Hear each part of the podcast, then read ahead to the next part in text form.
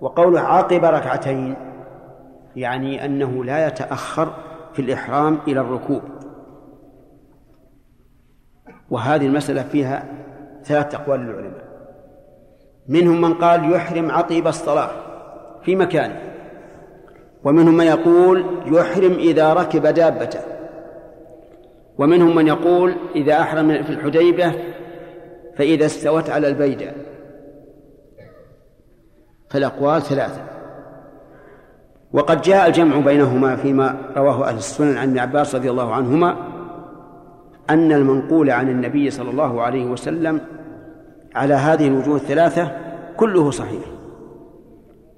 فمن الناس من سمعه حين أحرم به بعد الصلاة وقال إن النبي صلى الله عليه وعلى آله وسلم أهل دبر الصلاة. ومنهم من سمعه حين ركب. وقال أهل حين ركب. ومنهم من سمعه حين على على البيت وقال أهل على البيت فيكون الرسول عليه الصلاة والسلام أهل من حين أحرم من حين انتهى من الصلاة. ولكن النقول إنما اختلفت حسب سماع الرواة. والأقرب أنه لا يلبي إلا إذا ركب. من أجل أن يجعل لنفسه فسحة لأن الإنسان قد يتذكر شيئا يحرم تناوله في الإحرام فيتناوله. ولنضرب لهذا مثلا رجل اغتسل وصلى ما شاء الله وبقي يتغدى ونسي أن يتطيب. إذا قلنا أحرم من حين الصلاة هل يمكن يتطيب قبل أن يركب؟ لا. وإذا ركب فقد تقطعت علاقاته بالمحرم. لأنه تهيأ للسير. فإذا كان لم يحرم عند الصلاة صار معه فسحة أن يتطيب. فالأقرب أنه يتط... أنه. أنه يعقد الإحرام إذا إذا ركب. نعم. ونيته شرط. يعني نية الدخول شرط. معلوم. لو أنه لبس ثياب الإحرام بعد أن اغتسل وتطيب ولكن ما نوى. ثم سار. ثم سار وفي أثناء الطريق ذكر. هل ينوي من أثناء الطريق ولا يرجع إلى الميقات؟ يرجع إلى الميقات. فإن تعذر أحرم من مكانه ولكن عليه دم عند أهل العلم. إذا لا بد أن ينوي. وهل يجب أن ينوي معينا من عمرة أو حج أو أو أو قران؟ له أن يحرم إحراما مطلقا. ويقول نويت الإحرام.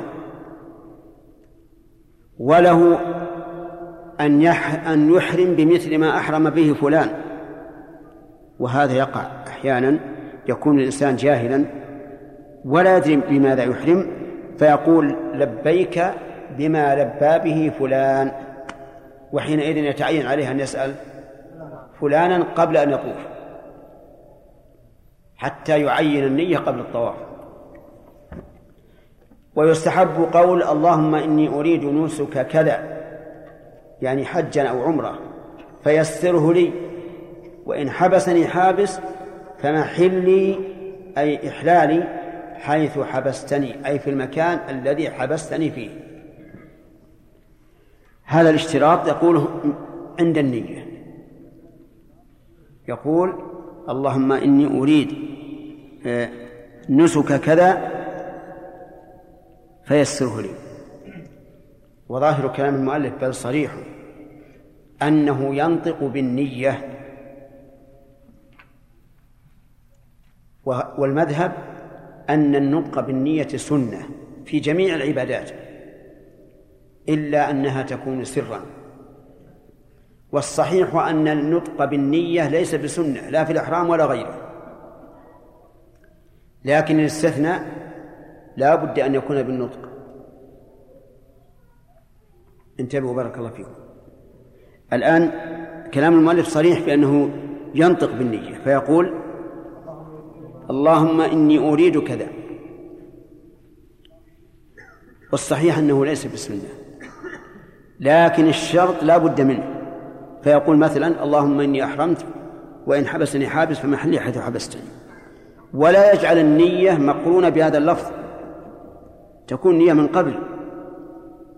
ولا حاجة إلى النطق بها لأن الله يعلم. وقوله إن حبسني حابس حابس نكرة في سياق الشرط فتعم. أي أي شيء يمنعه من من إتمام النسك من مرض أو كسر أو ذهاب نفقة أو ضل الطريق أو ما أشبه ذلك. لأن كلمة حابس نكرة في سياق الشرط فتعم. حتى المرأة لو قالت إن حبسني حابس في محلي حيث حبستني ثم حاضت.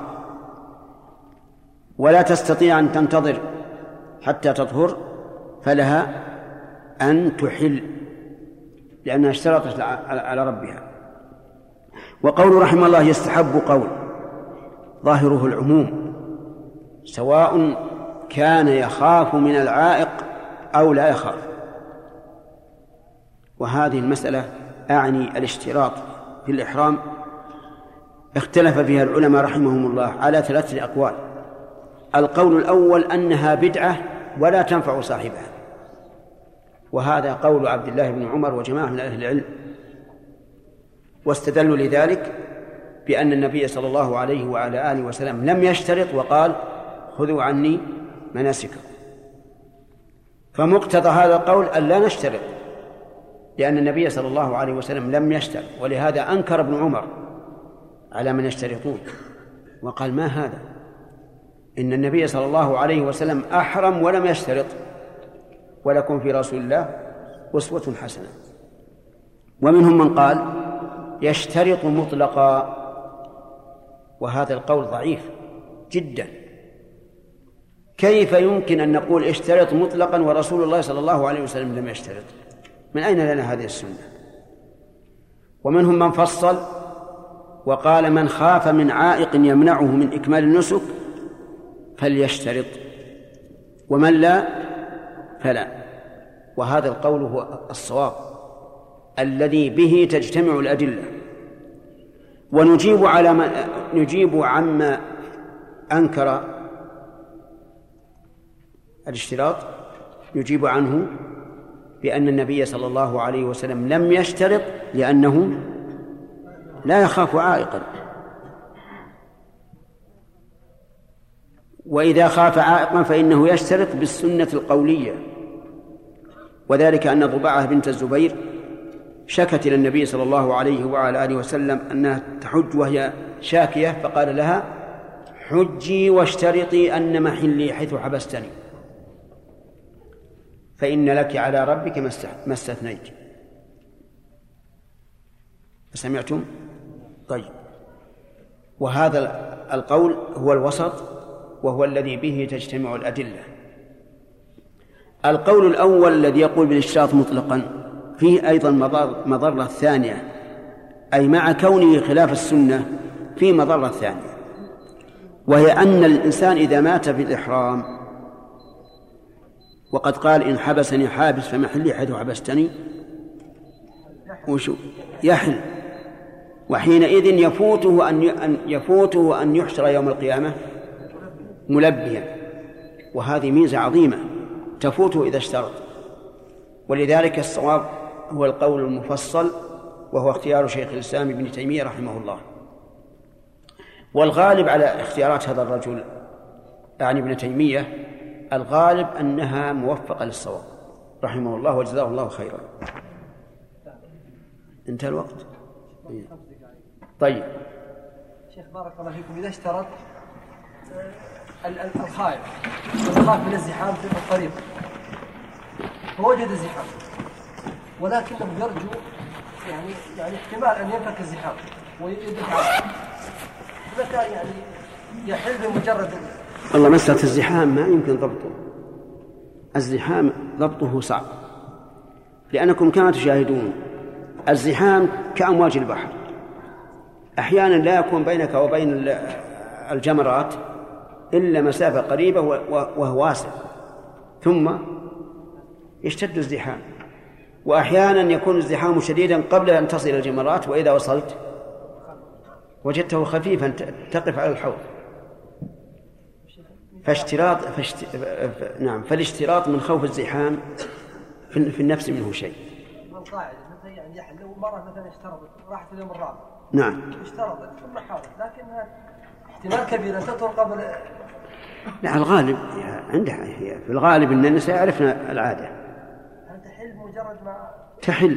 ولذلك سنعلق على قول المؤلف هذا بأن العملاء العلماء يفرقون بين فمحلي حيث حبستني وبين فلي أن أحل. إذا قال فمحلي حيث حبستني فبمجرد ما يكون العذر يحل حتى لو اختار أن يبقى. وإذا قال فلي أن أحل أو فأنا في حل عن إتمامه فهو مخير. إن شاء مضى وإن شاء حل. ولهذا التعبير التعبير لمن يرجو أن يزول مانعه أن يقول فلي أن أحل. نعم. يحيى. قلنا إذا أحرم بمثل ما أحرم من فلان أنه يسأل فلان هذا قبل أن يطوف. نعم. أي طواف طواف الفاضل؟ لا. طواف القدوم إذا ما وجده إذا ما وجد يصفه إلى حيث شاء. نعم. هنا يا شيخ صلى الله عليه إذا تجاوز الميقات ولم يحرم فإنه يعود. نعم. الشيخ أشكل عليه. ما معنى الإحرام؟ إيش؟ الإحرام ما معناه؟ نية الدخول في النسك. وعلى هذا لبس الإحرام واتجه مع الحاجين ما نوى. لا ما هو بلازم لكن يعقد قلبه. عقد قلبه على على أنه دخل؟ على أنه دخل في النسك؟ خلاص إذا أحرم. نعم. شيخ بارك الله فيك. إذا لم يخشى آه، مانع يمنعه من الحج ولم يشترط ثم وقع عليه حادث فماذا يأتينا إن شاء الله في باب الحصار.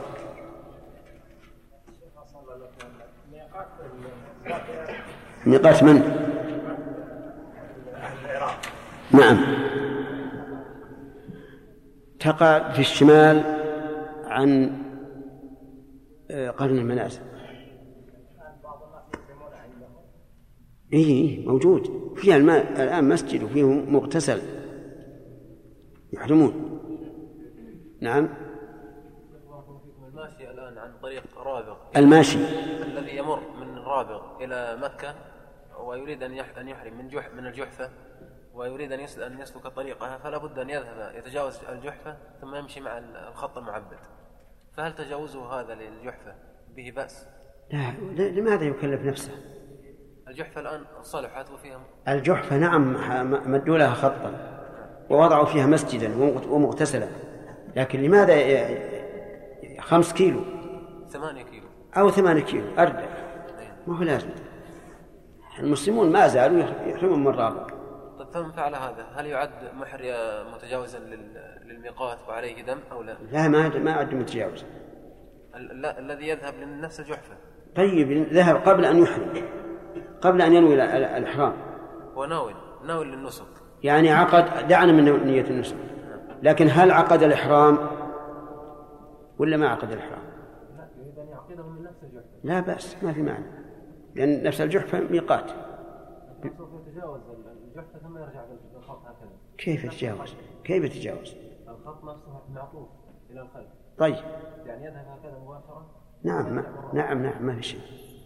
حتى لو أن الإنسان مثلا مثلا مشى مع الطريق ال- القويم ولكن ما نوى عقد النية ثم رجع لنفرض أنه تجاوز وقرن المنازل. ووصل إلى الشرائع. ثم رجع وأحرم من السير ما ما في ما في معنى طيب. أجمعين. نصلي وسلم قال المصنف رحمه الله تعالى في كتاب المناسك وأفضل الأنساك التمتع وصفته أن يحرم بالعمرة في أشهر الحج ويفرغ منها ثم يحرم بالحج في عامه وعلى الأفقي دم وإن حاضت المرأة فخشيت فوات الحج أحرمت به وصارت قارنة. وإذا استوى على راحلته قال لبيك اللهم لبيك. لبيك لا شريك لك لبيك. إن الحمد والنعمة لك والملك لا شريك لك. والملك. إن الحمد والنعمة لك والملك لا شريك لك. يصوت بها الرجل وتخفيها المرأة. باب محظورات بس بسم الله الرحمن الرحيم. آه، تقدم لنا أن الإنسان ينبغي له أن يشترط عند الإحرام. فيقول إن حبسني حابس فمحلي حيث حبستني. مطلقا على المشهور من المذهب. ويقابله القول الثاني أنه لا يستحب مطلقا. والوسط أنه إن كان يخاف مما يمنعه من إكمال النسك فليشترط وإلا فلا. وهذا هو الذي به تجتمع الأدلة ويحصل به المقصود والفائدة. قال المؤلف رحمه الله تعالى وأفضل الأنساك التمتع إلى آخره. الأنساك جمع نسك. وأفادنا المؤلف رحمه الله أن الأنساك أكثر من اثنين لأن أقل الجمع ثلاثة وهي بالتتبع ثلاثة أنواع التمتع والقران والإفراد. واختلف العلماء رحمهم الله أيما أفضل أيها أيها أفضل. فقيل التمتع وهذا هو الذي مشى عليه المؤلف وهو الصواب. أن التمتع أفضل إلا من ساق الهدي فالقرآن في حقه أفضل لتعذر التمتع في حقه. قال الإمام أحمد لا أشك أن النبي صلى الله عليه وعلى آله وسلم حج قارنا والمتعة أحب إليه. ومعنى كلامه رحمه الله أن النبي صلى الله عليه وسلم كان قارنا غير متمتع وأن الأحاديث التي ورد في بعضها لفظ التمتع في حق الرسول صلى الله عليه وعلى آله وسلم لا يعني التمتع الاصطلاحي. والمتعة أحب إلي يقول لأن النبي صلى الله عليه وعلى آله وسلم أمر بها وحث عليها حثا بالغا حتى إنه قال افعلوا ما آمركم به. وغضب عليه الصلاة والسلام لما لم يبادروا بالتحلل. صفة التمتع قال أن يحرم بالحج بالعمرة في أشهر الحج. يعني ابتداء الإحرام بالعمرة. في أشهر الحج التي أولها أول ليلة من شوال. والثاني قال ويفرغ منها. أي من العمرة بحل كامل. ثم يحج ثم يحرم بالحج في عامه. ثم يحرم بالحج في عامه وثم تدل على التراخي. وهو أن يكون بين العمرة والحج مسافة يصدق بها التمتع. وقوله في عامه احترازا مما لو أحرم بالعمرة في عام تسعة عشر وحج في عام عشرين فهذا لا يسمى تمتعا صفة الإفراد أن يحرم بالحج وحده. وصفة القرآن أن أن يحرم بالحج والعمرة معا فيقول لبيك عمرة وحجا أو لبيك عمرة في في حج هذا هذا صورة الصورة الثانية أن يحرم بالعمرة وحدها ثم يدخل الحج عليها قبل الشروع في طوافها. وهذه الصورة دل عليها حديث آه، عائشة رضي الله عنها. فقد أحرمت متمتعة وحاضت في سرف وأمرها النبي صلى الله عليه وسلم أن تحرم بالحج لتكون قارنة فالقرآن إذن له صورتان.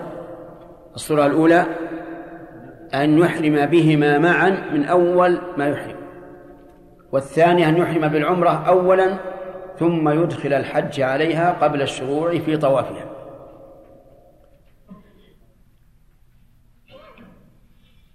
وظاهر كلام المؤلف رحمه الله أن التمتع أفضل ولو ساق الهدي لإطلاقه. وإذا قلنا بذلك الإطلاق فكيف يمكن أن يتمتع وقد ساق الهدي ومن ساق الهدي لا يحل حتى ينحره يوم النحر؟ قالوا إنه يحرم متمتع فإذا طاف وسعى أحرم بالحج. أحرم بالحج وصار قارنا. نعم أحرم بالحج وصار متمتعا. فيقال هذا القول ضعيف. لأنه كيف يصح أن نقول أنه متمتع وهو باق على إحرامه لا يحل إلا يوم العيد؟ طيب. فالصواب أن من ساق الهدي ليس له إلا التمتع. نعم. أن من ساق الهدي ليس له إلا القران. نعم أحسنتم. أن من ساق الهدي ليس له إلا القران. لأن النبي صلى الله عليه وسلم قال لولا أني سقت الهدي لأحللت معكم إذا قال قائل ما هو الدليل على أن التمتع أفضل؟ قلنا الدليل الأثر والنظر. أما الأثر فلأن النبي صلى الله عليه وعلى آله وسلم أمر أصحابه بذلك وحتم عليهم وغضب عليهم حتى قال لهم افعلوا ما أمرت ما أمرتكم به. فلولا أن معي الهدي لأحللت معكم. وقال لو استقبلت من أمري ما استدبرت ما سقت الهدي ولا أحللت معكم. وأما النظر فلأن المتمتع يأتي بعمرة مستقلة تامة بطوافها وسعيها وتقصيرها. هذا واحد. ولأن المتمتع يتبع ما يسر الله ما يسر الله عز وجل لأنه سوف يحل بين العمرة والحج حلا كاملا. أرأيتم لو قدم في نصف ذي القعدة وهو قارن مثلا أو مفرد متى يحل؟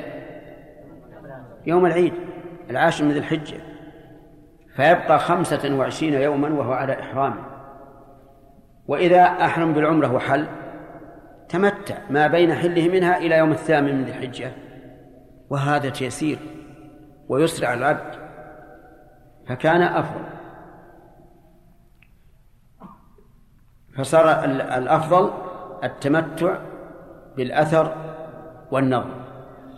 الأثر قول أمر النبي صلى الله عليه وسلم بذلك وحتمه على أصحابه.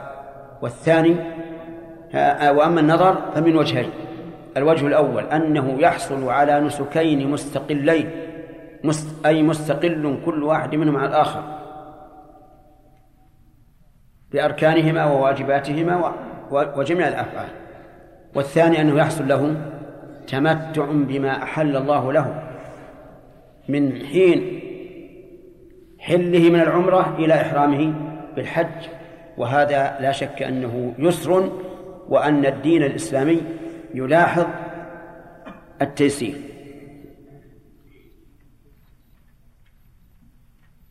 طيب لو لو أحرم بالعمرة آخر ساعة من رمضان وحل منها في أشهر الحج ثم حج من عام أيكون متمتعا؟ لا لأنه لم يحرم بالعمرة في أشهر الحج طيب لو أنه أحرم بالعمرة في أشهر الحج. ولكنه أدخل الحج عليها قبل الشروع في الطواف. أيكون متمتعا؟ لا. أدخل الحج عليها بعد الشروع في الطواف. أيكون متمتعا؟ نعم يكون متمتعا لأن إحرامه بالحج غير صحيح. أي لم ينعقد فيكون متمتعا. وهذا هو المذهب أي أنه إذا أحرم بالحج قبل تمام العمرة لم ينعقد. إذا كان ذلك بعد الشروع في الطواف. إلا لمن له إلا لمن معه هدي فقد سبق لكم أنهم يرون أنه يجوز الإحرام بالحج بعد الشروع في الطواف ولكن يكون متمتعا فلا ولا يحل إلا يوم العيد. طيب وقوله في ثم يحرم بالحج في عام. لو أنه أحرم بالعمرة في أشهر الحج وليس من نيته أن يحج ثم بدا له بعد أن يحج أيكون متمتعا؟ لا لا يكون متمتعا. لأن الرجل ليس عنده نية للحج. وأصل التمتع إن الإنسان بعد ما يكون محرما من من الميقات إلى يوم العيد حل بالعمرة وحصل له متعة بما أحل الله له. وهذا الرجل أول ما نوى ماذا نوى؟ نوى عمرة يعرف أنه سيحل منها في حينه فلم يحصل له تمتع. لأنه من الأصل سوف يكون متمتعا. فإذا كان لم ينوي الإحرام لم ينوي الحج ثم بدا له فحج فليس بمتمتع بل هو مفرد. ثم قال وعلى الأفقي دم. على الأفق يعني الآفاقي الذي أتى من الآفاق وهو الذي ليس من أهل مكة. عليه دم لقول الله تعالى فمن تمتع بالعمرة إلى الحج فما استيسر من الهدي فمن لم يجد فصيام ثلاثة أيام في الحج وسبعة إذا رجعتم تلك عشرة كاملة. وفهم من قوله على أفق دم أن غير الأفقي وهو من كان حاضر المسجد الحرام ليس عليه دم وسبب ذلك أن حاضر المسجد الحرام ليس ليس له عمرة مشروعة على ما ما هو على ما عليه كثير من العلماء. وإذا لم يكن له عمرة مشروعة صار مفردا أو قارنا. وإذا كان مفردا فلا فلا دم عليه. وإذا كان قارنا فأكثر العلماء على أن عليه دما لأنه حصل على النسكين في سفر واحد. وقال بعض العلماء إن القارن ليس عليه دم. لقوله تعالى فمن تمتع بالعمرة إلى الحج وهذا يدل على أن بين الحج والعمرة وقت يكون فيه الإنسان متمتعا بما أحل الله له. وعلى هذا فيكون التمتع خاصا بمن حل من عمرته. لأن هو الذي صدق عليه أنه متمتع. أما القارن فمتى تمتع لم يتمتع فليس عليه دم. لكن جمهور العلماء على أن القارن والمتمتع سواء في وجوب الدم. والدم لا بد أن يكون مما يجزئ في الأضحية بأن يكون من بهيمة الأنعام بالغا السن المعتبر خاليا من الموانع التي تمنع الإجزاء.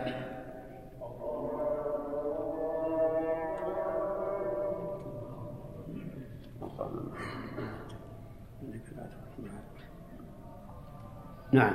شيخ بارك الله فيكم لو حاضت المرأة بعد طواف العمرة هل لها أن تسعى؟ الحين نعم. بارك الله فيك إذا كانت المرأة من أهل مكة فيلزمها محرم إذا طلعت مع مجموعة من النساء. محرم إلى إلى أين؟ إلى الحج. آه. إيه لابد أن يكون أن يكون لها محرم. لأنه سفر. والدليل على أنه سفر أن أهل مكة كانوا يقصرون مع الرسول صلى الله عليه وعلى آله وسلم و... ويجمعون. نعم. ضابط حضر المسجد إيه؟ ضابط حال المسجد الحرام هو أهل مكة أو أهل الحرم. قال بعض العلماء ومن كان بينه وبين مكة مسافة قصر كلهم من حاضر المسجد الحرام. نعم. لا لا ما هو العبرة المقيا- الميقات. العبرة بأن يكونوا من داخل حدود الحرم هذه متيقن. وأما ما خرج ففيه اشتباه. نعم. بالنسبة لأفضلية الأنساك ثلاثة. بالنسبة.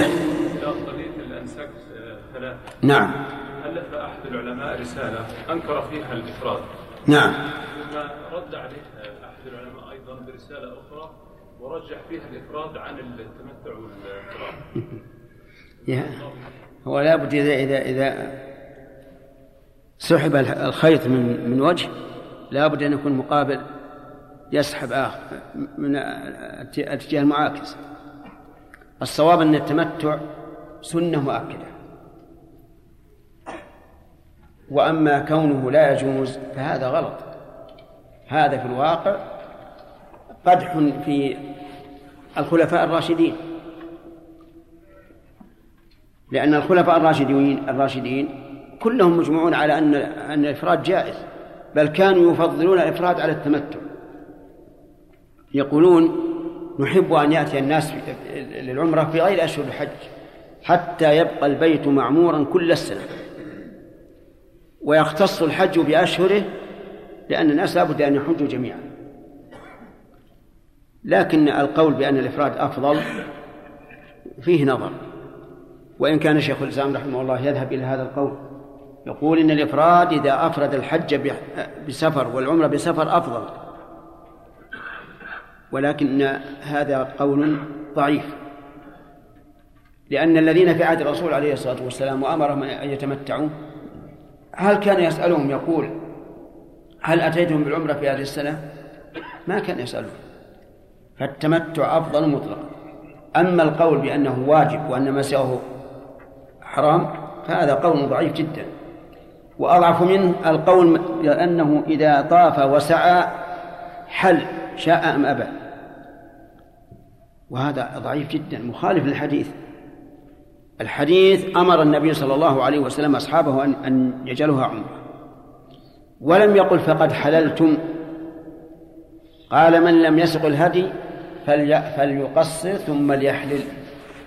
هكذا قال. ولم يقل فقد حل. والرسول عليه الصلاة والسلام أبلغ الناس وأنصح الناس وأعلم الناس. فالصواب أنه سنة مؤكدة. ولولا خلاف الخلفاء الراشدين لقلنا إنه واجب. لكن لا لا يمكن أن نقول إنه واجب مع مخالفة الخلفاء الراشدين. اختار شيخ الإسلام رحمه الله قولا وسطا وهو أنه واجب على من خاطبهم النبي صلى الله عليه وعلى آله وسلم. سنة في حق من عداه.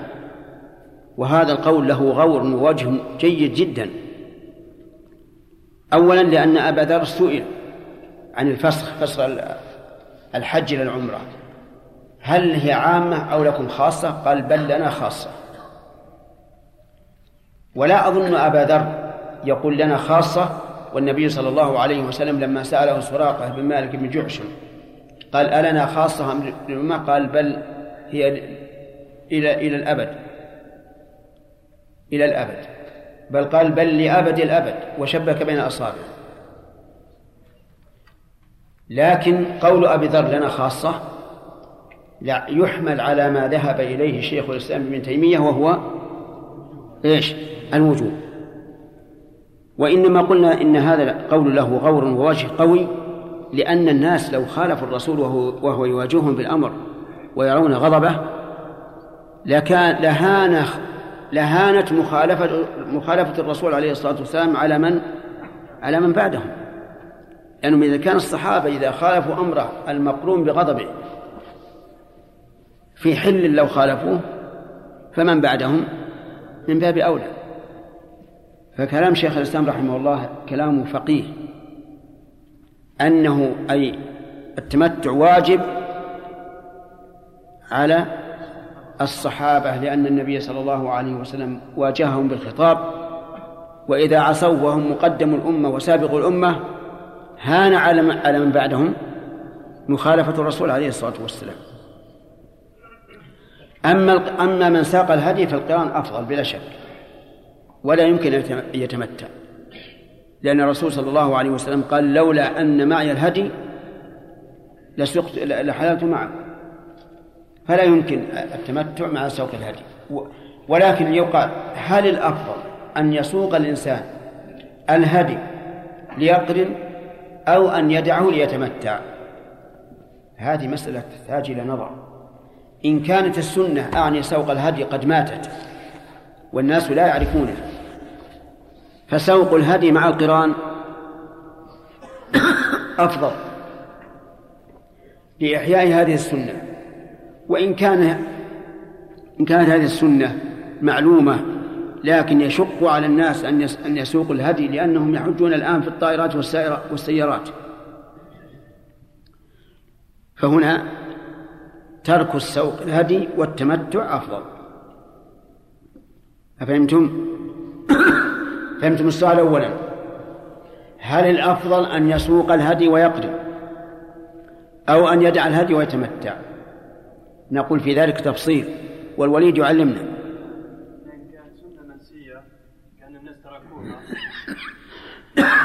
نعم. الأمر في سوق الهدي فقلنا أن لهم إحياء هذه السنة أفضل نعم. هنا القران أفضل ولو علمنا أنه سنة معلومة عند الناس عند الجميع بس يعني لم يتيسر أن يسوق الهدي فقلنا تمام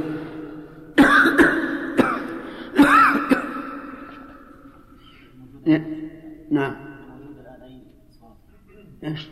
والموجود الآن هل هو معلوم ولا سنة؟ أبدا مجهولة. الذين يقدمون من من خارج المملكة يق- يقول لهم علماءهم الإفراد أفضل فتجدهم مفردين.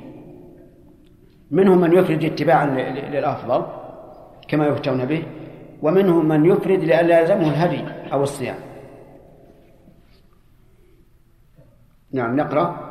تم خمس دقائق نستمر بإذن الله. قال وإن حاضت وإن حاضت المرأة فخشيت فوات الحج أحرمت به يعني بالحج وصارت قارنة. هذه هذه الجملة هي ما وقع لعائشة رضي الله عنها. عائشة أحرمت بالعمرة. تنوي التمتع. فحاضت في موضع يقال له سرف. فأمرها النبي صلى الله عليه وعلى آله وسلم أن تحرم بالحج وتصير قارنة وليس أمره بإحرامها بالحج يعني فسخها للعمرة. بدليل قوله لها طوافك بالبيت وبالصفا والمروة يسعك لحجك وعمرتك. وهذا دليل واضح على أنها صارت قارنة.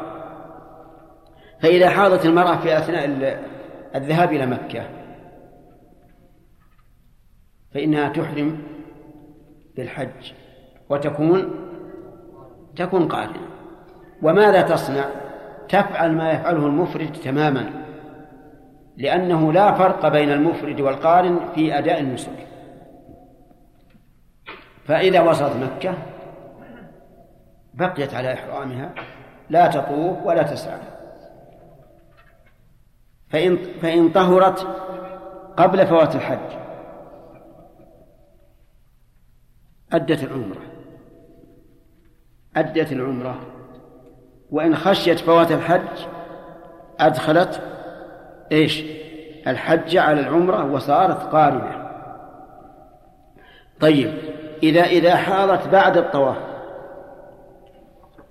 إذا حاضت بعد الطواف يعني أنها أحرمت متمتعة وطافت وفي خروجها من من المسجد إلى الصفا حاضت فإنها تستمر وتسعى وتقصر وتحل من عمرتها لأن السعي لا يشترط له طهارة وهذا هو السر في أن الذين زادوا في المسجد الحرام أبقوا المسعى على حاله مستقلا كما هو ظاهر.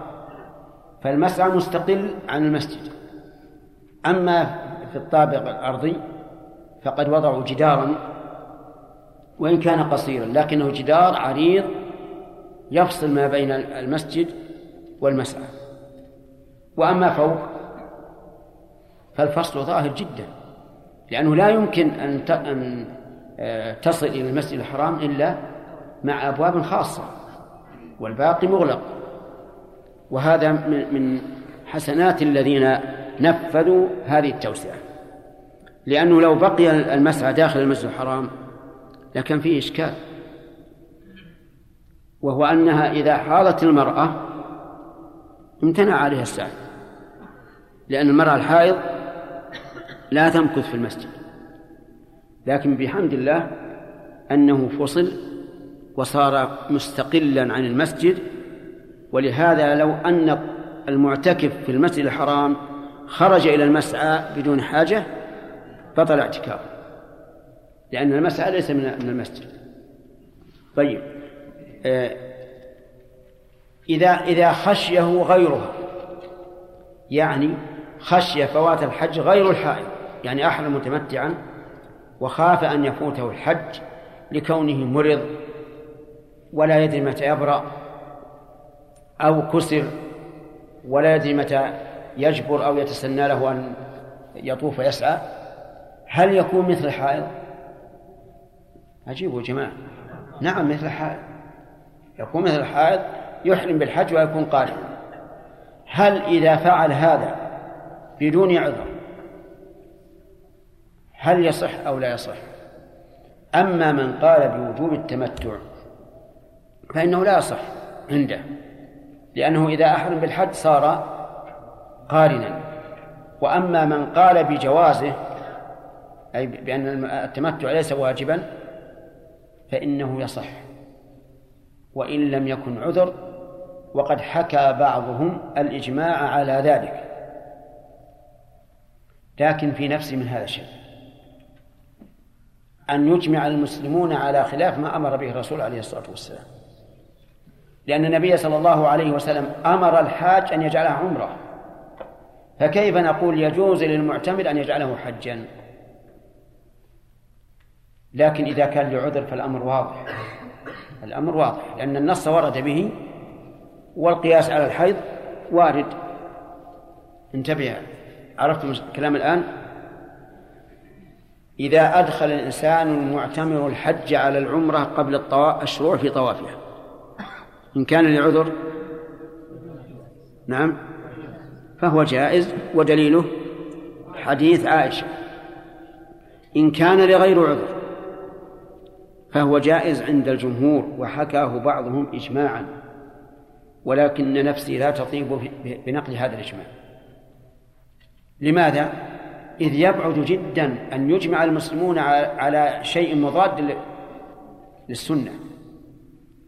فالسنة لو أن الإنسان محرم بحج قلنا له إيش؟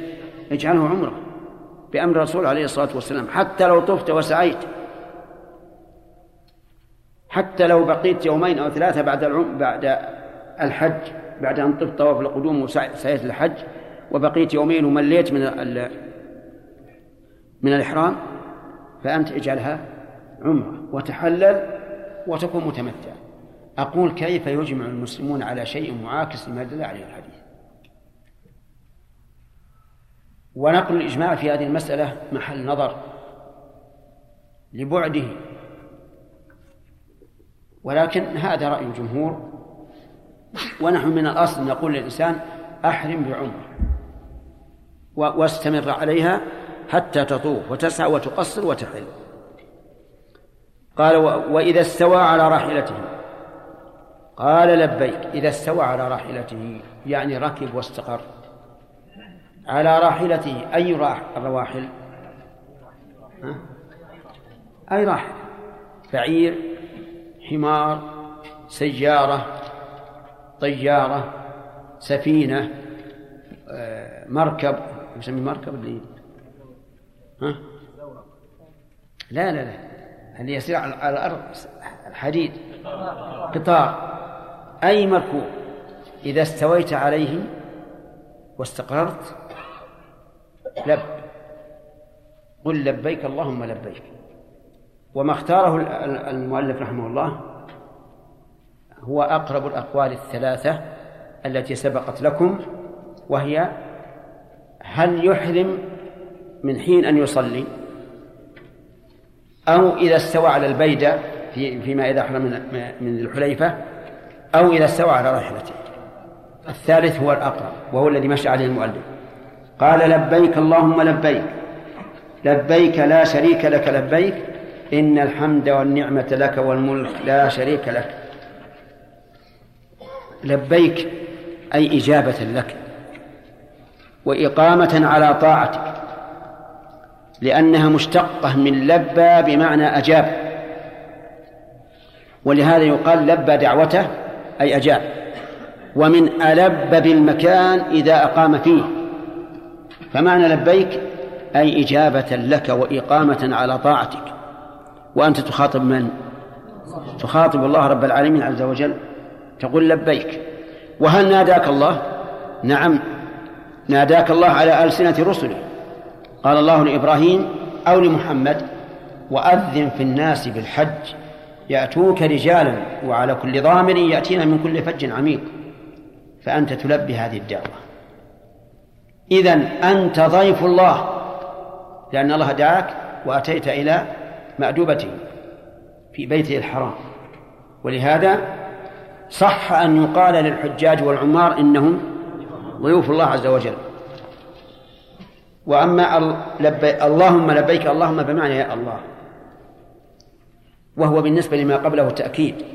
وإلا فالمراد به الله فكون المراد به, الله معروف من كلمة لبيك. ثم يكرر لبيك لا شريك لك هذا للإخلاص. لا شريك لك في هذه التلبية لأن هذه عبادة والعبادة لا يشرك بها غير الله. أو لبيك لا شريك لك في التلبية. لا. لا شريك لك في هذه العبادة. وأما لو ناداك رجل فقلت لبيك فلا بأس.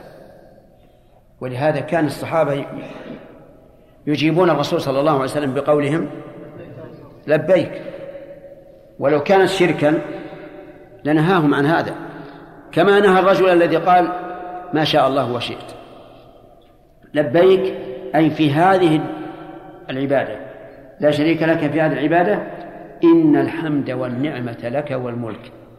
إن تقال بفتح الهمزة وكسرها والأصح إن. لتكون جملة استنافية محققة لمدخولها.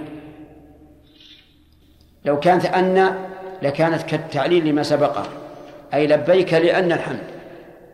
ولكن إذا كانت جملة مستقلة بكسر الهمزة أولى. إن الحمد والنعمة لك. إي والله الحمد لله وحده. هو المستحق للثناء عز وجل. الثناء الذي لا يكون لغيره. ولهذا نقول الحمد لله اللام للاختصاص والاستحقاق. والحمد هو وصف المحمود بالكمال محبة وتعظيما. والنعمة نعمة الدين والدنيا لله عز وجل هو الذي من بها. ومن نعمته أن يسر لك الوصول إلى بيته. والنعمة هنا اسم جنس محل بأل يشمل كل النعم. قال الله تعالى وما بكم من نعمة فمن الله. والملك يعني والملك لك لا شريك لك. يصوت بها الرجل يصوت أي يرفع صوته. وتخفيها المرأة أي تسر بها ولكن تنطق بها. وإنما كان الرجل مأمورا بإظهارها لأن الرجال هم أهل الإظهار والإعلان. ولذلك أمر جبريل رسول الله صلى الله عليه وسلم أن يأمر أصحابه أن يرفعوا أصواتهم بالإهلال وكانوا يصرخون بالتلبية صراخا.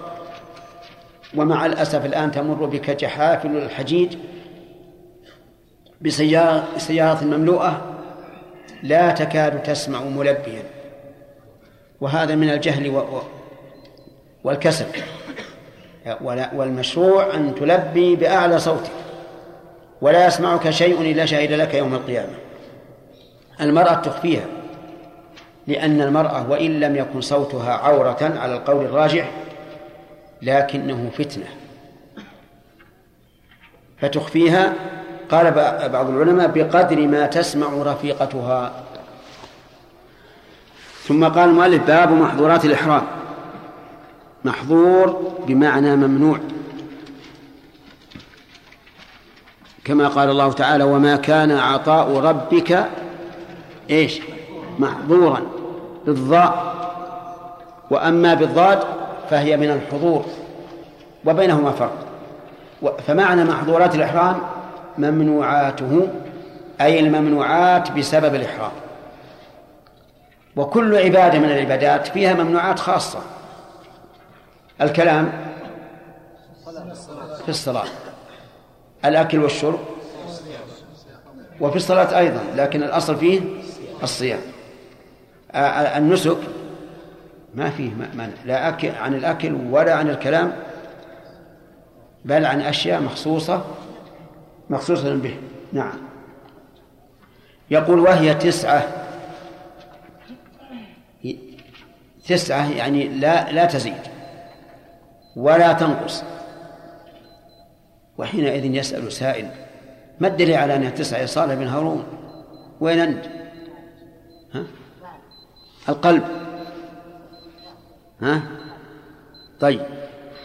إذا يقول قائل ما الدليل على حصرها نقول إن الله تعالى يسر لهذه الأمة علماء ورثة لل- للأنبياء. جمعوها ولم ولموا شعثها وألفوا بين شتاتها وتتبعوا الأدلة فوجدوها تسعة. وهكذا يقال في الشروط والأركان والواجبات التي يذكرها العلماء قد يأتي متحذلق ويقول من أين لكم هذا الحصر؟ فيقال التتبع والاستقراء. تتبعوها وجدوها تسعة. ومن المعلوم أن الناس قد يختلفون في هذا قد بعضهم يزيد وبعضهم ينقص لكن الكلام على أن حصرها سواء بتسعة أو أقل أو أكثر منشأه التتبع والاستقراء أولا حلق الشعر.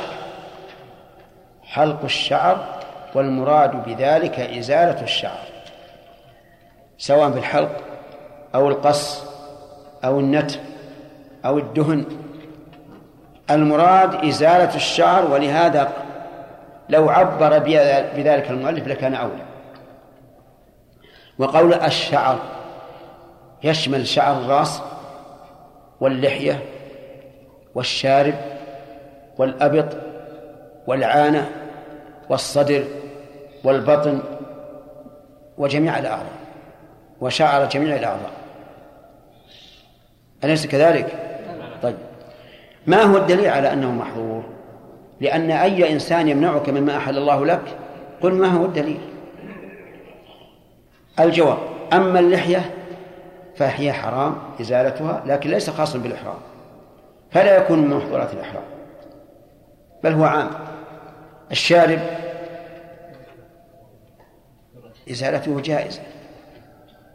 الأبط العانة بقية الشعر إزالتها جائزة. فإذا قال قائل ما هو الدليل على أنها على أنها على أن المحرم ممنوع منها؟ لأن القرآن إنما دل على تحريم حلق الرأس. ولا تحلقوا رؤوسكم حتى يبلغ الهدي محله. فإن قال أقيس باقي الشعر على شعر الرأس. أقيس باقي الشعر على شعر الرأس.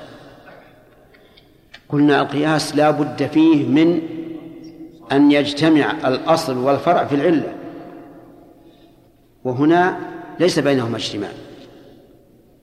ليس بينهما اجتماع. لماذا؟ لأن الرأس يتعلق به نسك. وهو حلقه أو تقصيره عند الحل.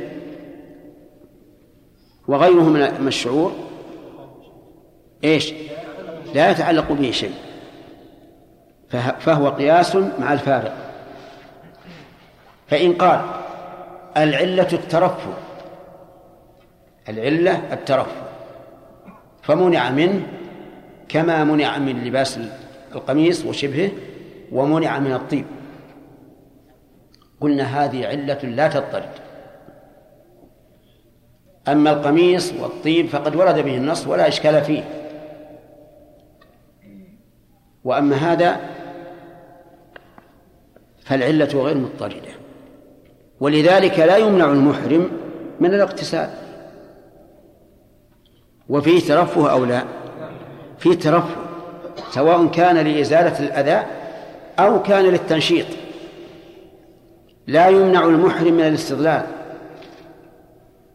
في الخيمة ونحوها.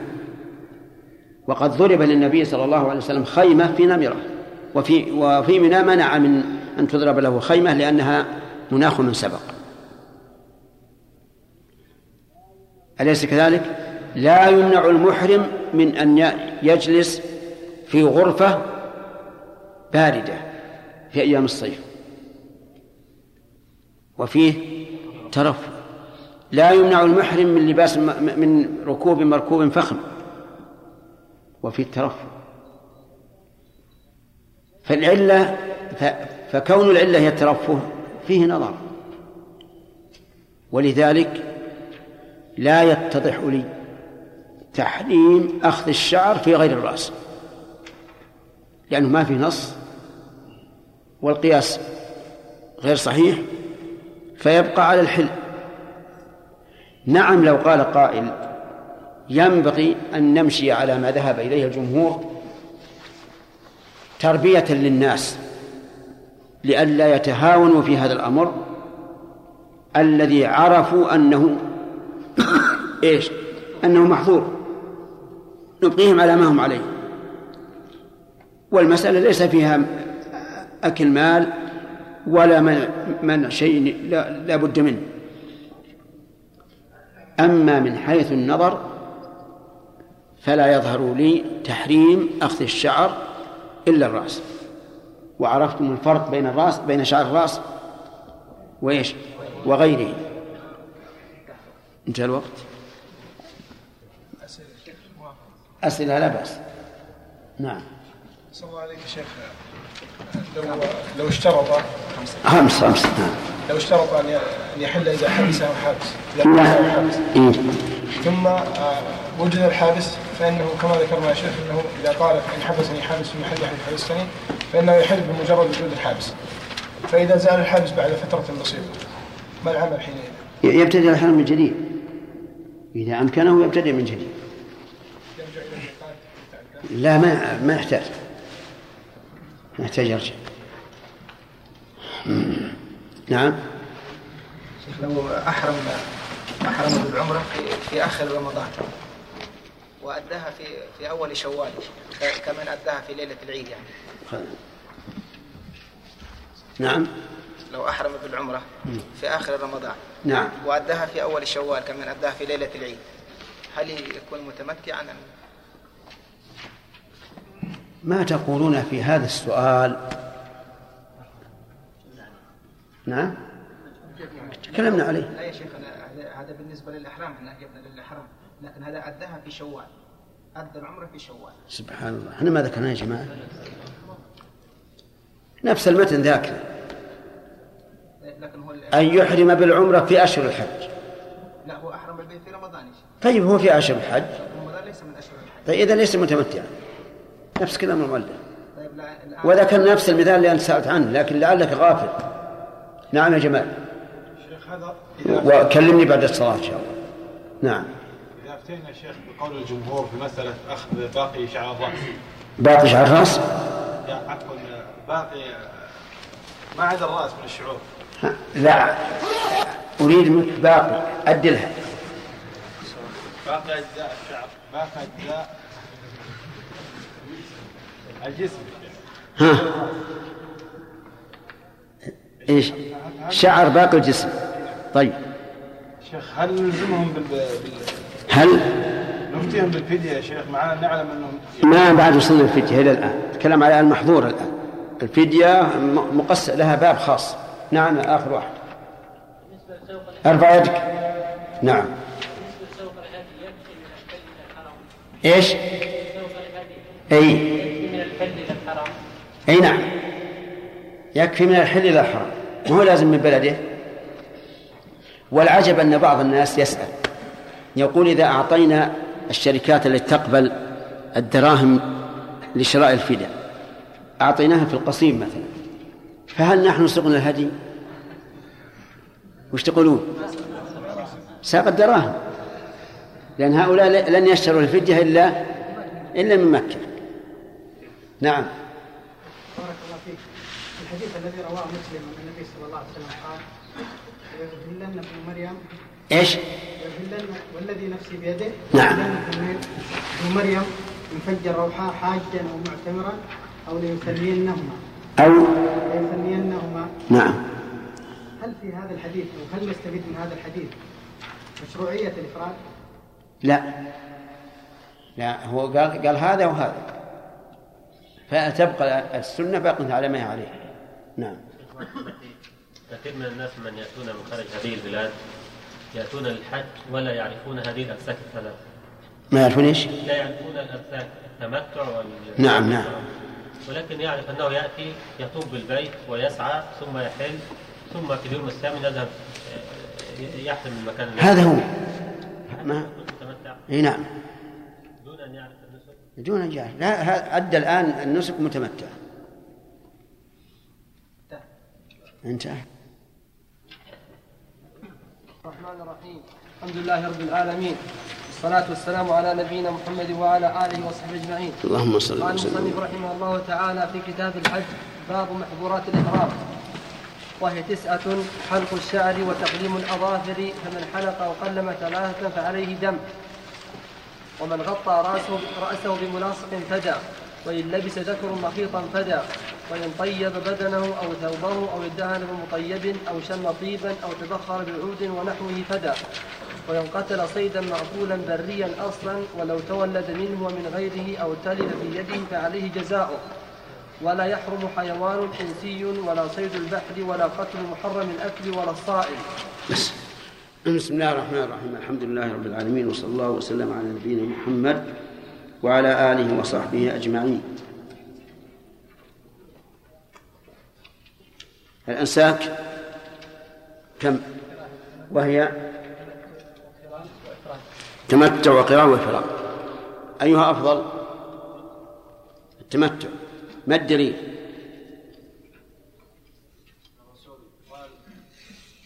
لولا الهدي أمر أصحابه به.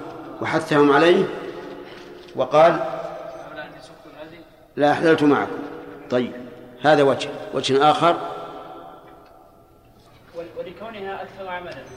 ولكونها أكثر عملا حيث يأتي. بعمود تامة وحجة تامة. طيب. ثالثا. يلا عبد الله. نعم التعليل ياتي برخصه الله سبحانه وتعالى التي رخص له فيتمتع بين الحج والعمره أنه أسهل وأيسر. طيب. صفة التلبية. قل. لبيك اللهم لبيك. لبيك لا شريك لك. لبيك إن الحمد والنعمة لك والملك. لا شريك لك. ما معنى لبيك؟ تلبية إجابة الدعوة. يعني إجابة لدعوتك. ها وإقامة على طاعتك طيب على القول بأنها إجابة للدعوة مشتقة منين؟ يلا كمل إيش؟ لا مشتقة منين؟ سليم مشتقة يا شيخ من من من أمر الله سبحانه وتعالى للناس بالحج اي لا غلط نعم. من اجابه لبى دعوته اي أجاب دعوته. من قولهم لبى دعوته أجابها طيب. لبى بالمكان أي أقام. وإقامة مأخوذة من ألب بالمكان أي قام به. طيب. هي بصيغة التثنية فهل هي مراد يا عبد الله؟ لا. هي بالتثنية لبيك مرتين. هل هي مراد التلبية؟ ها؟ هل المراد لب أني أجبتك مرتين بس؟ ها؟ إجابة بعد إجابة دائما إيه، إجابة بعد إجابة يعني دائما طيب محظورات الإحرام حصرها المؤلف بالتسع سامي ما الدليل؟ التتبع والاستقراء ولهذا ربما يزيد بعض العلماء على هذا أو أو ينقص طيب هذا العمل التتبع والاستقراء إبراهيم. ألا يقول قائل إنه بدعة؟ ليس بدعة. ليس بدعة. تمام. يعني من باب الوسائل إلى تقريب العلم وحصره لطلابه. فلا يقال إن هذا بدعة لأننا لا نتعبد الله بهذا العدد إنما نقرب الأحكام الشرعية إلى أفهام الناس. كما أن الرسول عليه الصلاة والسلام أحيانا يقول ثلاثة لا يدخلون الجنة. وأحيانا يقول أعطيت خمسا لم يعط أحد من الأنبياء قبلي. وأحيانا يقول الفطرة عشر. نعم تقريبا للناس وللفهم. طيب الأول حلق الرأس حلق الشعر. قلنا لو أتى المؤلف بعبارة غير هذه لكان أحسن فما هي العبارة؟ تعبر الإزالة إزالة. كيف تكون أحسن؟ حتى يعم يعم الحرف وغيره من النورة أو غيرها أو النتف كذلك. أو القص أو القص كذلك. طيب. آه، ما هو الدليل على هذا المحظور؟ فراس على أن حلق الرأس حلق الشعر من محظورات الإحرام هو قوله تعالى ولا تحلقوا رؤوسكم حتى يبلغ قوله تعالى ولا تحلقوا رؤوسكم حتى يبلغ الهدي محله. تمام. هل يصح الاستدلال بهذه الآية على تحريم حلق جميع الشعر؟ لا لا. لماذا؟ إيه.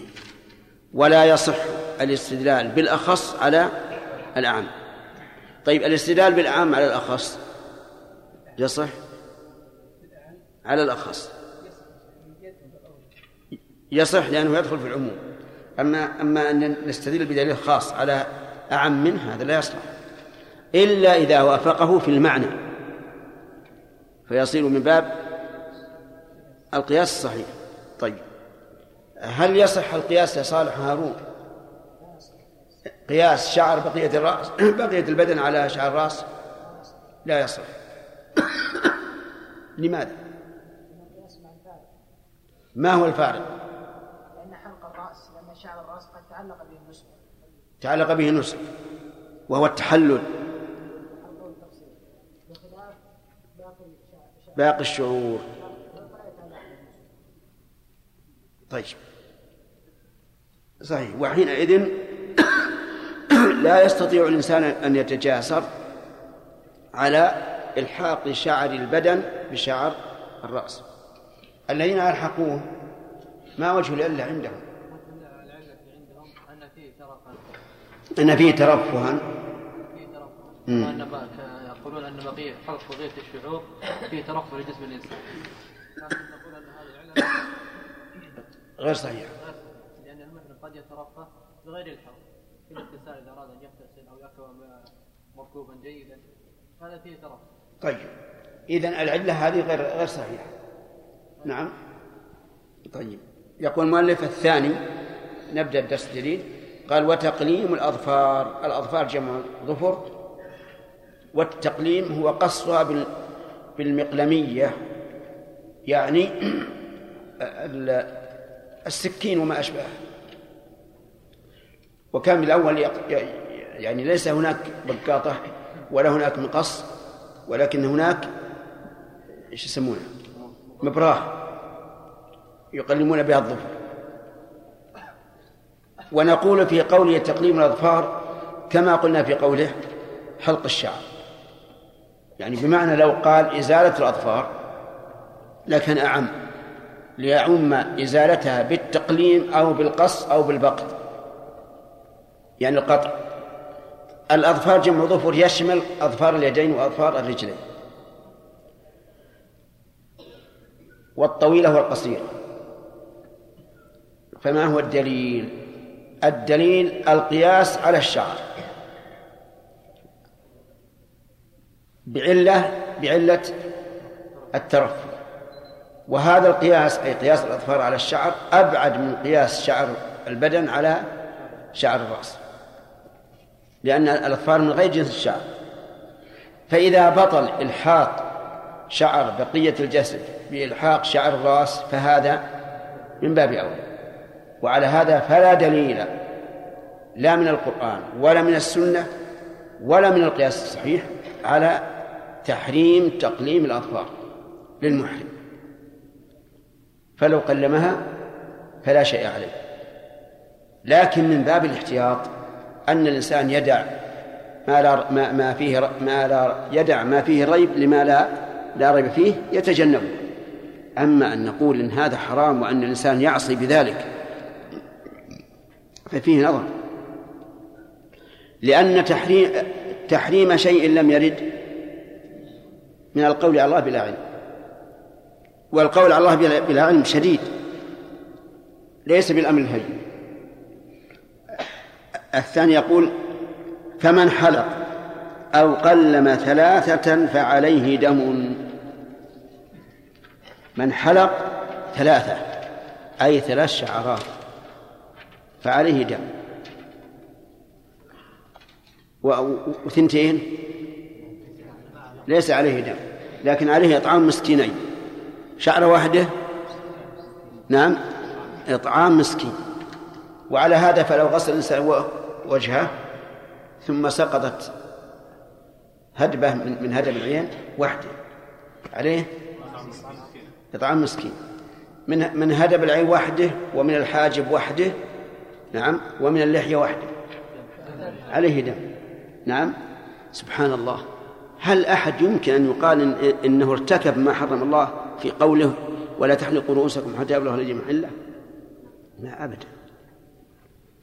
والعجب أنهم يقولون لو قص ثلاث شعرات من رأسه لم لم يحل.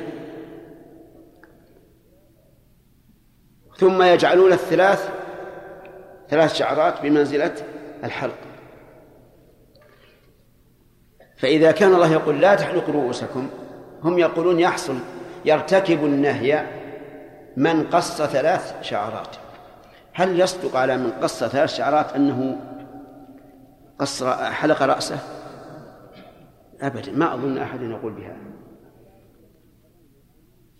ومع ذلك يتناقضون يقولون لو أن الإنسان تحلل بثلاث شعرات عند الحلق إيش؟ لا يجزي. وهذا نوع من التناقض. ولذلك هنا قاعدة مفيدة لطالب العلم. تجد الأقوال الضعيفة دائما تتناقض ما تضطرد. وهذه من علامات ضعف القول.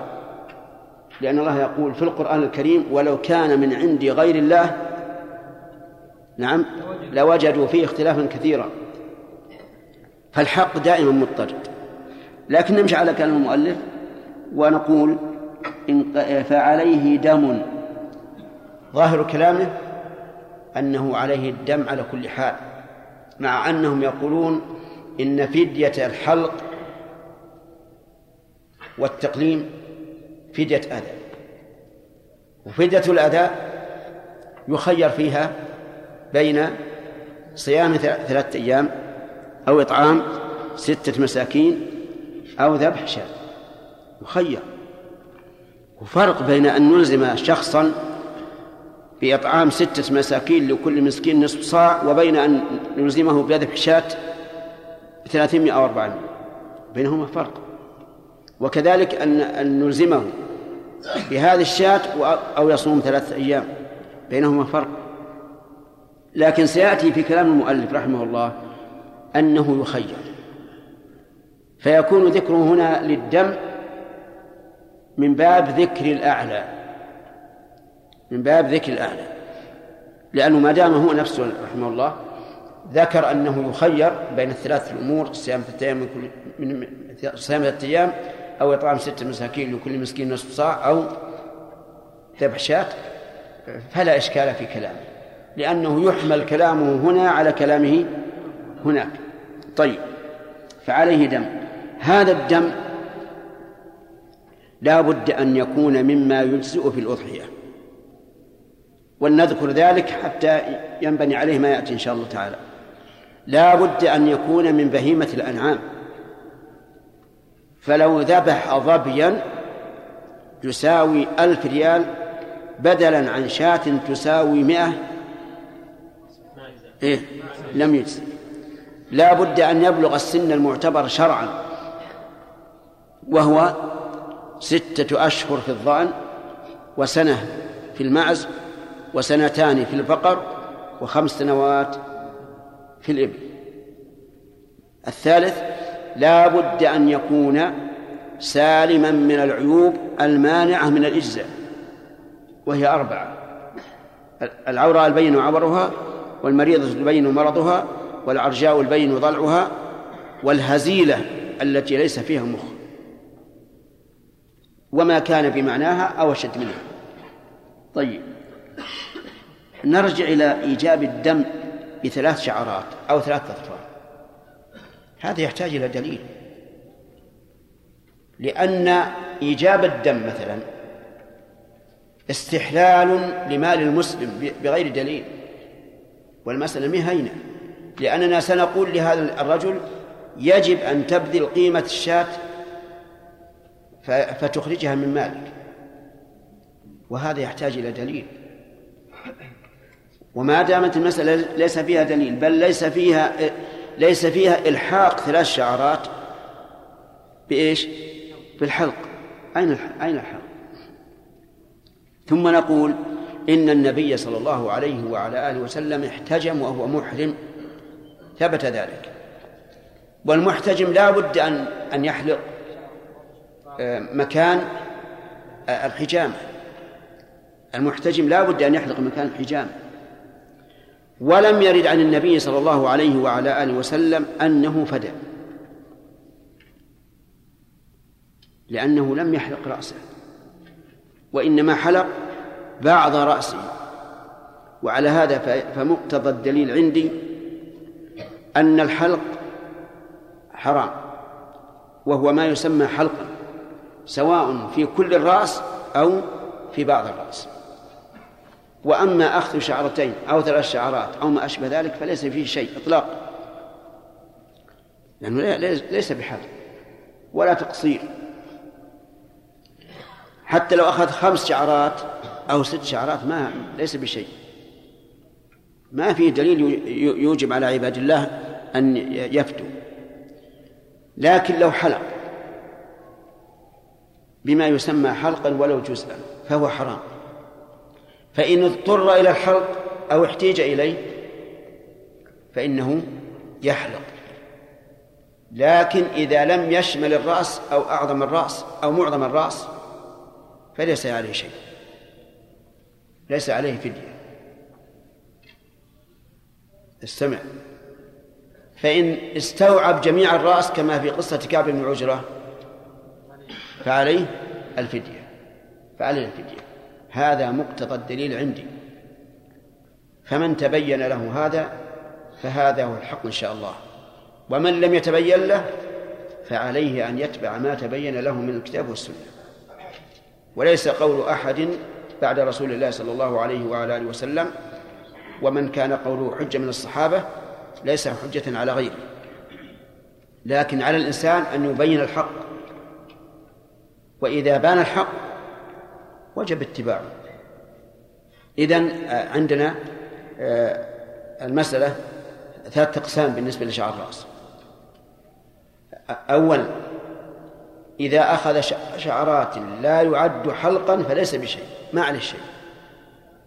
ثانيا إذا حلق بعض الرأس لكن لعذر كحجامة أو مداواة جرح إن جرح رأسه واحتاج إلى أن يؤخذ من من الشعر لدواء هذا الجرح أو ما أشبه ذلك فإنه يأخذه يحلق ما احتاج إليه وإيش؟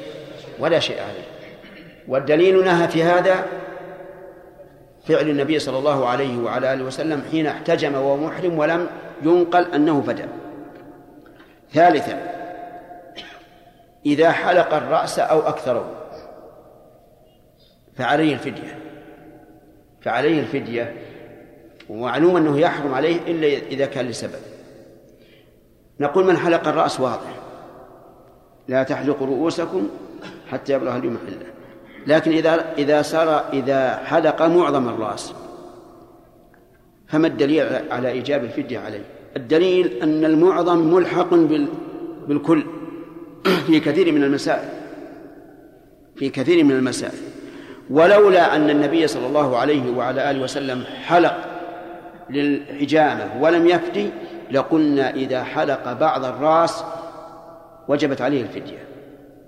ذلك لأن المحرم يشمل القليل والكثير. فإذا حرم فإذا حرم الله شيئا حرم قليله وكثيره لكن نظرا إلى أن الرسول صلى الله عليه وعلى آله وسلم حلق حلق للحجامة ولم يفتي نقول هذا دليل على أن المراد بحلق الرأس المنهي عنه هو حلق الجميع أو معظمه بقينا في الأظفار. الأظفار إن حلق ظفرا واحدا فيطعم مسكين. على كلام المؤلف. ظفرين طعام مسكينين. ثلاثة دم. على كلام المؤلف ولكن يخير. وإذا قلنا بالقول الراجح أن الأظفار لا دليل على تحريمها في, في, في الإحرام فليس عليه شيء. لكن كما قلنا لكم تجنب الشيء الذي عمل الناس على خلاف على خلافه يعني هذا من الأشياء المطلوبة. دع ما يريبك إلى ما لا يريبك ثم ربما يكون في هذا تشويش على الإنسان وسبب للخوض فيه خصوصا إذا لم يكن عالما يعني إماما يتبع. نعم لكن إذا ترعرع وصار إماما يتبع فلا يبالي بأحد. لأن لأن الله يقول إنما عليك البلاغ. لا بد أن يبلغ العلماء ما, ما تبين لهم من كتاب الله وسنة رسوله. طيب. قال ومن غطى رأسه بملاصق فدى غطى رأسه أي ستره بملاصق للرأس. فدى والفدية ما هي؟ الفدية أطلقها المؤلف. فتحمل على فدية الأذى. أي أنه يخير بين أن يصوم ثلاثة أيام أو يطعم ستة مساكين لكل مسكين نصف صاع أو يذبح شاة. تغطية الرأس ما هو الدليل على أنها من محظورات الإحرام؟ الدليل أن رجلا وقصته ناقته في عرفة وهو محرم فمات رضي الله عنه. فأخبروا بذلك النبي صلى الله عليه وعلى آله وسلم. فقال اغسلوه بماء وسدر وكفنوه في ثوبين ولا تخمروا رأسه ولا تحنطوه فإنه يبعث يوم القيامة ملبيا. الشاهد؟ ولا تخمروا رأسه. يعني لا تغطوه.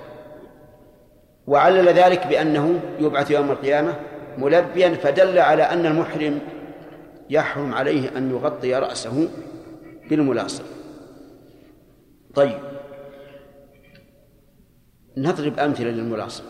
الطاقية والغترة والعمامة.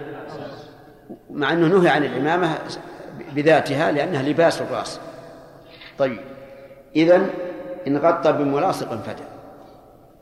وإن غطاه بغير ملاصق فهو نوعان. إما أن يكون متصلا به وإما أن يكون منفصلا عنه. إن كان منفصلا عنه فجائز بالإجماع. وإن كان متصلا به ففيه خلاف. مثال المنفصل عنه أن يجلس الإنسان تحت شجرة ويضع عليها ثوبا. فهذا إيش؟ غطى رأسه لكن بمنفصل. ومثال آخر أن يدخل الإنسان في الخيمة. هذا أيضا غطى رأسه بمنفصل وهو جائز. والدليل على هذا أن الأصل عدم المنع وهناك دليل بالنسبة للخيمة أن النبي صلى الله عليه وعلى آله وسلم ضربت له خيمة في في نمرة واستظل بها. إذا كان متصلا به مثل الشمسية. رجل محرم يحمل شمسية يتظلل بها إما من المطر وإما من الشمس. فهذا في خلاف. فمن العلماء من قال إنه حرام وهذا هو المذهب عند الحنابلة. ومنهم من قال إنه جائز. ومن ذلك السيارة التي لها سقف. فإنه على المشهور من مذهب الحنابلة من محظورات الإحرام أن يركب في هذه السيارة. لأن لها يا عبد الله. ها؟ عبد الله وين؟ ها؟ لأن لها سقف. فيحرم على المحرمين أن يركبوا السيارات المغطاة. مثل الباصات الجموس وما أشبه